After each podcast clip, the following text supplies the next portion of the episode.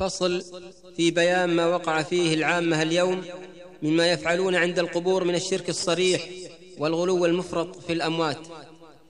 ومن على القبر سراجا أو قدا أو ابتنى على الضريح مسجدا فإنه مجدد جهارا لسنن اليهود والنصارى. كم حذر المختار عن ذا ولعن فاعله كما روى أهل السنن. بل نحروا في سوحها النحائر فعل أولي التسيب والبحائر. والتمسوا الحاجات من موتاهم واتخذوا إلههم هواهم.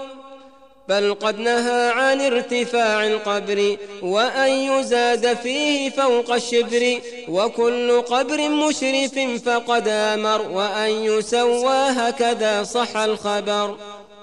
وكل قبر مشرف فقد أمر وأن يسوى هكذا صح الخبر وحذر الأمة عن إطرائه فغرهم إبليس باستجرائه.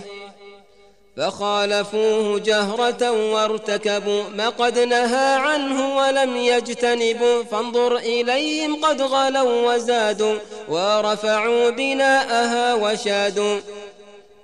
فانظر إليهم قد غلوا وزادوا ورفعوا بناءها وشادوا.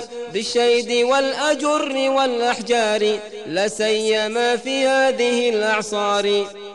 وللقناديل عليها أوقدوا وكم لواء فوقها قد عقدوا ونصبوا الأعلام والرايات وافتتنوا بالأعظم الرفات قد صادهم إبليس في فخاخه بل بعضهم قد صار من أفراخه يدعو إلى عبادة الأوثان بالمال والنفس وباللسان. فليت شعر من أباح ذلك وأورط الأمة في المهالك فيا شديد الطول والإنعام إليك نشكو محنة الإسلام